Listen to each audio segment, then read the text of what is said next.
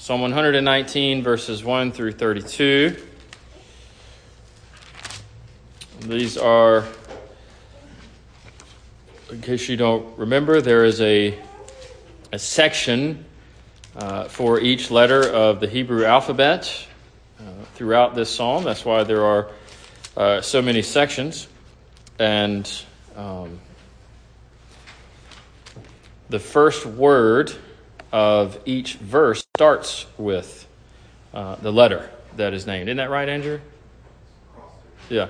Yeah, the first word of each line of like section Aleph starts with an Aleph. The first word of every line of the second one starts with the, the Beit or Beth, and so forth and so on. So we'll read uh, the first four sections of Psalm 119.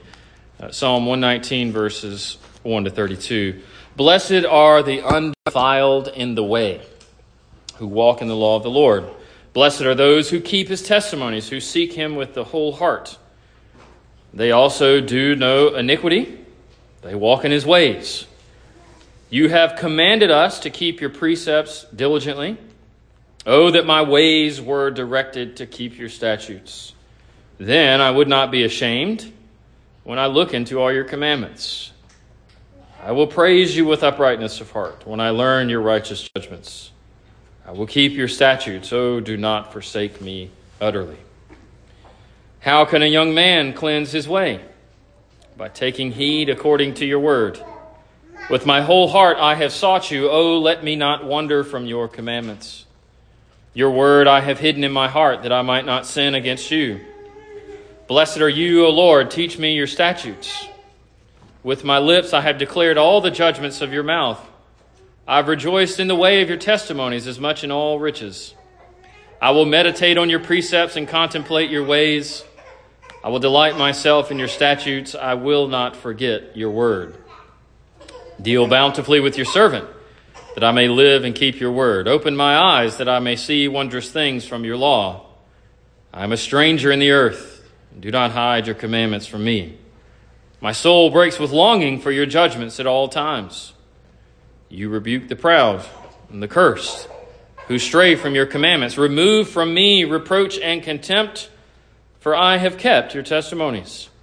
Princes also sit and speak against me, but your servant meditates on your statutes. Your testimonies are my delight and my counselors. My soul clings to the dust. Revive me according to your word. I've declared my ways and you've answered me. Teach me your statutes. Make me understand the way of your precepts. So shall I meditate on your wonderful works. My soul melts from heaviness. Strengthen me according to your word. Remove from me the way of lying and grant me your law graciously. I have chosen the way of truth. Your judgments I have laid before me.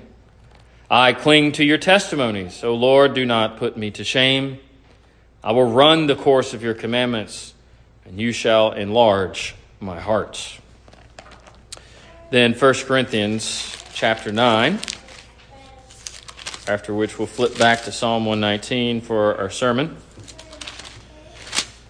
1 Corinthians 9, where Paul gives, as uh, this Bible I'm looking at labels it, a pattern of self denial he calls on us to serve all men and also calls on us to strive for a crown. You'll maybe not be as familiar with the first bit of 1 Corinthians 9, but I will uh, be willing to bet you have heard the last few verses uh, many times. But 1 Corinthians 9 Am I not an apostle?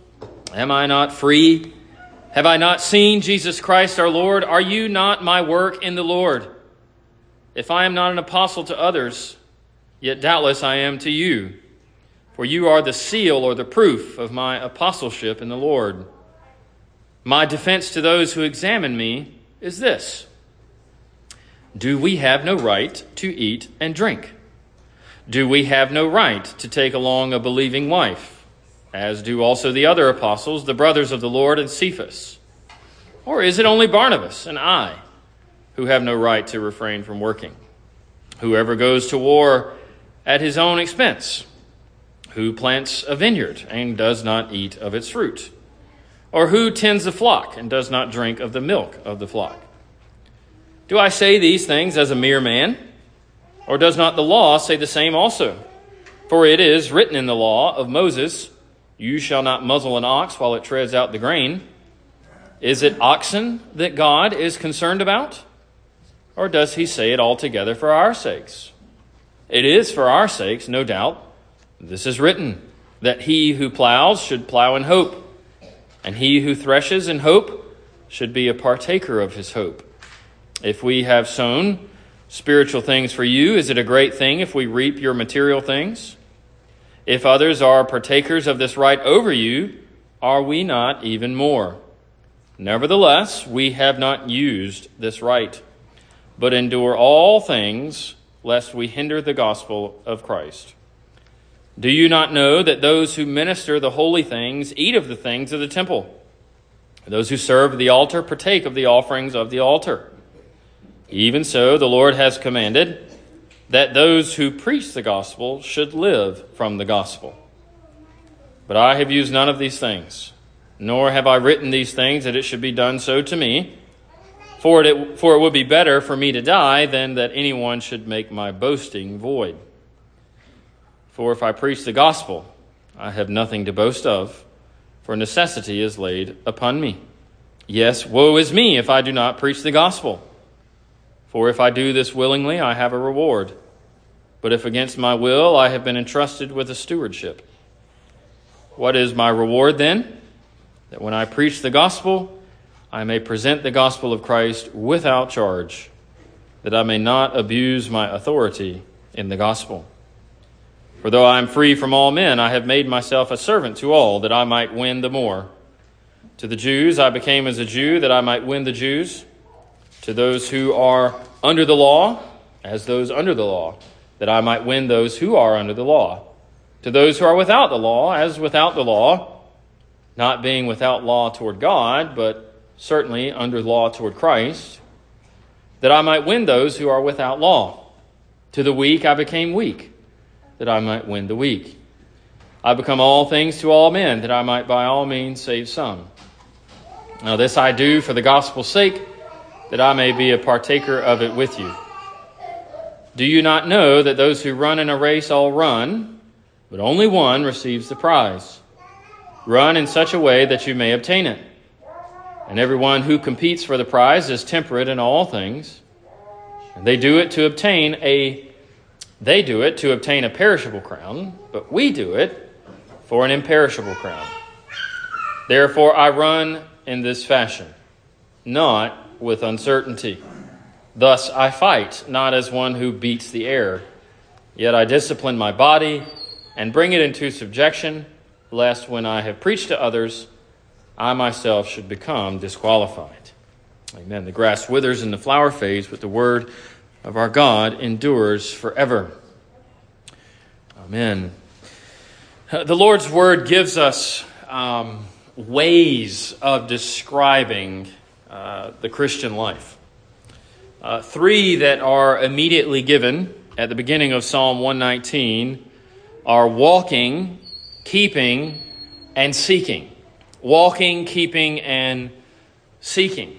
Those are, again, three words that Psalm 119 gives us to uh, fill out our vocabularies, uh, to help us know the proper way of viewing what Christianity is, or, or to think about what it is to put the Bible into practice. What we are doing when we obey the Bible is we're walking in the way of the Lord.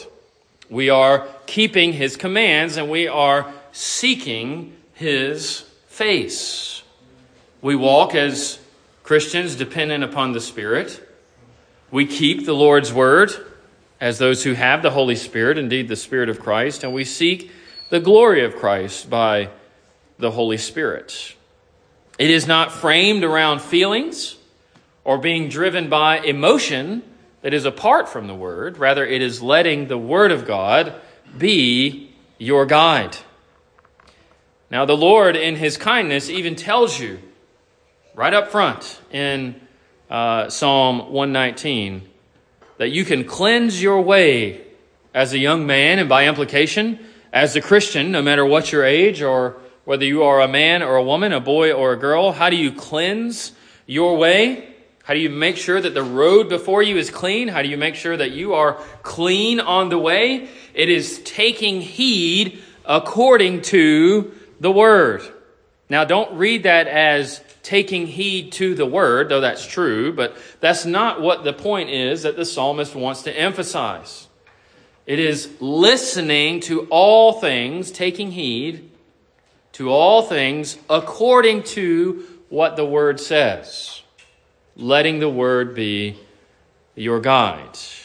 Listening to the word, of course, is included, but we must think of ourselves as listening to all things based upon the word of God.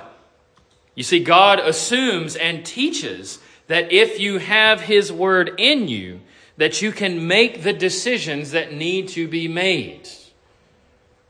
Again, by the Holy Spirit. The word is even said to be hidden in the heart that you might not sin against the Lord.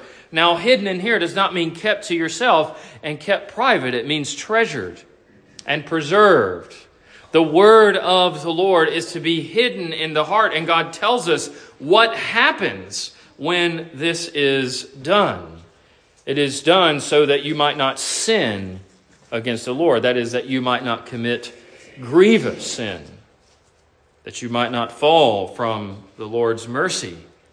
Holy living requires this, hiding the word in your heart. This is certainly motivation. It's motivation to read the Bible with your family. It's motivation to read the Bible with your spouse. It's motivation to read the word of the Lord privately. It's motivation to come and hear the word read and preached among the Lord's people. Because there is no better way, indeed, there is really no other way to hide God's word in your heart other than reading it and hearing it read. You could take verses like this and encourage yourself to get out of bed, to take a few minutes before bed, to take a few minutes on your break at lunch, wherever and whenever you have the time. Actually, let's change it. You must make the time to spend time in the Word of God because, as your experience tells you, it's not just going to fall into your lap you have to do those things intentionally, hiding the Word of God in your heart. Why is this routine so hard to keep? Because it is walking, it is seeking, it is keeping, and you can't treat something that requires movement and requires effort as if it doesn't. You see, the merciful God, the mercy of God to you, His bountiful care that this text speaks of in verse 17. You are to see that as a help to live and keep His Word. You know, I challenge you to think about living as a Christian based on uh, those three words at the beginning walking, keeping, and seeking.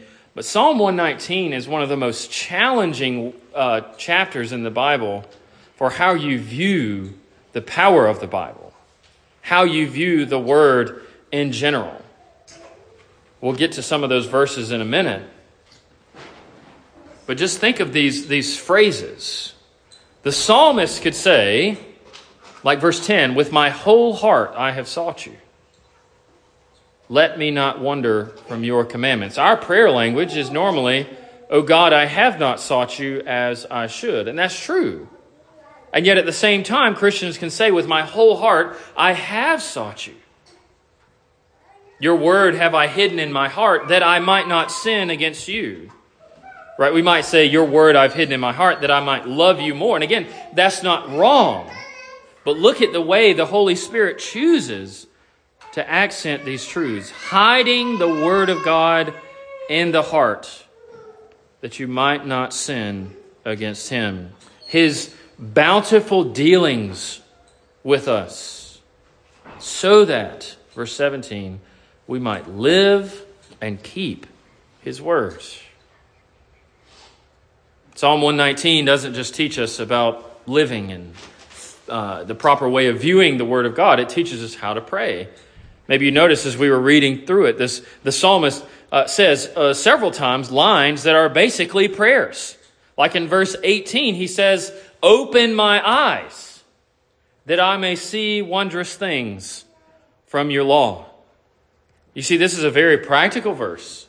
It's something that we can put into work as we read our Bibles privately or as we read our Bibles with our families. Indeed, this is like a, a pastoral prayer before reading the scriptures in the church, asking God to open the eyes. You are to ask God yourself to open your eyes.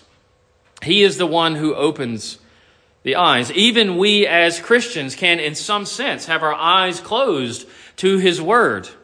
But we ask for His Spirit. We pray to Him that He would open them. Now, I know many of you read your Bibles. Many of you take that time during the week when you're not at church. But do you read your Bible with prayers like this accompanying it? Do you read the Word of God and ask for His help? You could use Psalm 119, verse 18, every single day, every single time you open your Bible for the rest of your life. Open my eyes that I may see wondrous things from your law. Don't imagine that God would not answer a prayer like that.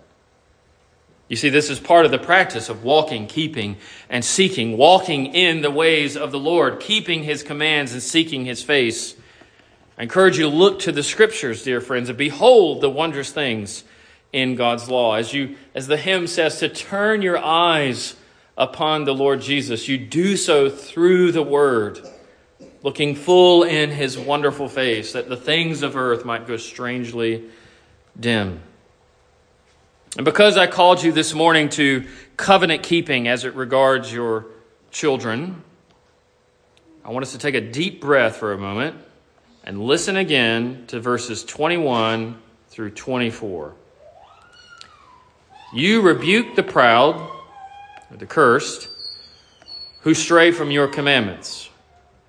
Remove from me reproach and contempt, because, or for, I have kept your testimonies. Princes also sit and speak against me, but your servant meditates on your statutes. Your testimonies also are my delight and my counselors. Why these four? Listen to this, this explanation. We could say God rebukes the proud and the curse. That is, those who stray from his commandments. And then we're shown in this other line remove from me reproach and contempt, for I have kept your testimonies. That is to say, I keep your word, O God. This isn't the only time the psalmist or the psalms say this. I keep your word, and on that basis, remove reproach and contempt that is upon me. Friends, I hope that you can say that. I know that we're supposed to confess our sins and that we're supposed to humble ourselves before the Lord, but that's not the only lines that Scripture gives us to pray. Can you even say these things? I would urge you that you can. As a Christian, if you're desirous and if you're walking, seeking, and keeping the Lord's word, take the words of Scripture and put them on, their, on your lips. Princes, the text say, may sit and speak against you, but the servant of the Lord doesn't say ought to. The servant of the Lord meditates on the Lord's statutes. This is the distinction between the prince who speaks against the servant and the servant himself. The servant meditates on the Lord's statutes. It's not framed as you ought to, though that's true, but it's framed as a fact. This is what servants of the Lord do. They meditate on the words of God. And because his testimonies are your delight and your counselors, by the Spirit's work in you, meditating on the glory of Jesus Christ, you can say these things. Does this sound anything like being confused before the Word of God and not knowing what to do with it? Absolutely not. We can say that the Christian, faithfully adhering to the Scriptures, delights in the Word and is counseled by the Word. I don't know if you've ever felt this conviction in your life, but there's a conviction that often comes for the Christian when we know the counsel that the Word has, but we turn to human counselors instead because we don't like what the Word says. we want some other advice, right? There's nothing wrong with asking for human counsel to help you gain clarity on the scriptures, but be wary of that, that temptation. The scripture is your ultimate counselor because God is your counselor. Jesus is called in Isaiah 9 the wonderful counselor, the mighty God. Even when your soul is in the dust, the psalmist says, the word will be your revival. Not the church. The word will be your revival. Friends, who doesn't feel this burden when practicing the scriptures? Who doesn't feel this uh, burden of the soul feeling like it's in the dust when you practice the scriptures? I gave you uh, Larger Catechism 78. We're going to look at that now. Because um, I think I, I, read it in, in Sunday school this morning when I was going through uh, communicants class with uh, one of our covenant children. But um, it, it, struck me as I was preparing this sermon that this is uh, very accurate for uh, kind of what we're talking about here in Psalm 119, practicing the Word of God. And the question is, whence ariseth the imperfection of sanctification in believers? Meaning, why do I still sin? That's the question that they're asking. Why do I still sin? It says the imperfection of sanctification in believers ariseth from, so here's where it comes from, the remnants of sin abiding in every part of them and the perpetual lustings of the flesh against the spirit, whereby, so by these lusts of the flesh, by these remnants of sin, they, Christians, are often foiled, surrounded with temptations, and fall into many sins, are hindered in all of their spiritual services, and their best works are imperfect and defiled in the sight of God. Friends, that is Romans 7, but explained in the Catechism. We fail to keep the law in perfection, or the imperfection of our holiness comes from the fact that sin remains, that God, in His wisdom, has allowed sin to remain, not just in a part of us, but in every part of us. Our flesh still lusts but the difference between us and an unbeliever, the unbeliever's flesh lusts, and there's nothing to curb it. But our flesh lusts against the indwelling Holy Spirit. We have the Holy Spirit at work in us. And because of that, the battle is different. Because of that, we have sanctification at all. And yet, take encouragement in this explanation. The Westminster Divines, those dirty, high minded, legalistic Calvinists said that Christians are often foiled with temptations and fall into many sins and are hindered, not in some, but in all their spiritual services. And our best works are imperfect and defiled in the sight of God. That doesn't mean they're rejected, but just that they are imperfect because of remaining sin. And they are defiled not because the work of Christ fails, but because sin remains in us for this time. This is what it is for the soul to cling to the dust. As you know this burden of Christianity, this frustration in spiritual service, plead with the Lord for understanding, even when your soul, as the psalmist says, melts from heaviness the Bible says God will strengthen you by his word. You see, the Lord Jesus Christ is, is all through this text. You sense the heaviness of his own prayers and think of the things that he might have meditated on as he endured all things for your salvation. As Christ clung to the testimonies that he himself had written, he cries out to the Father and says, Do not let me be put to shame.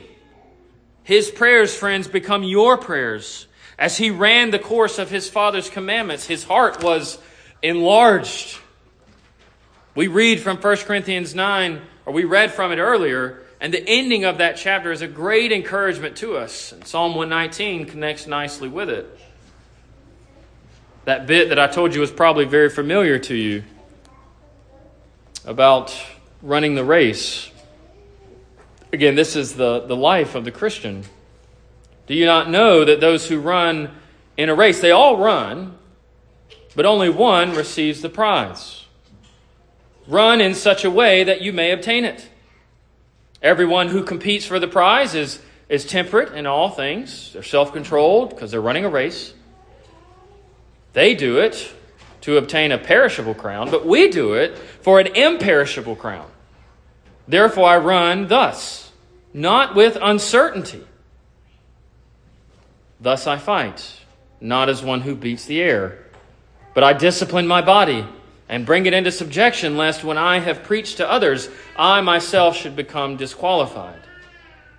You see, the word enables you to run the race the right way, that you may obtain an imperishable crown.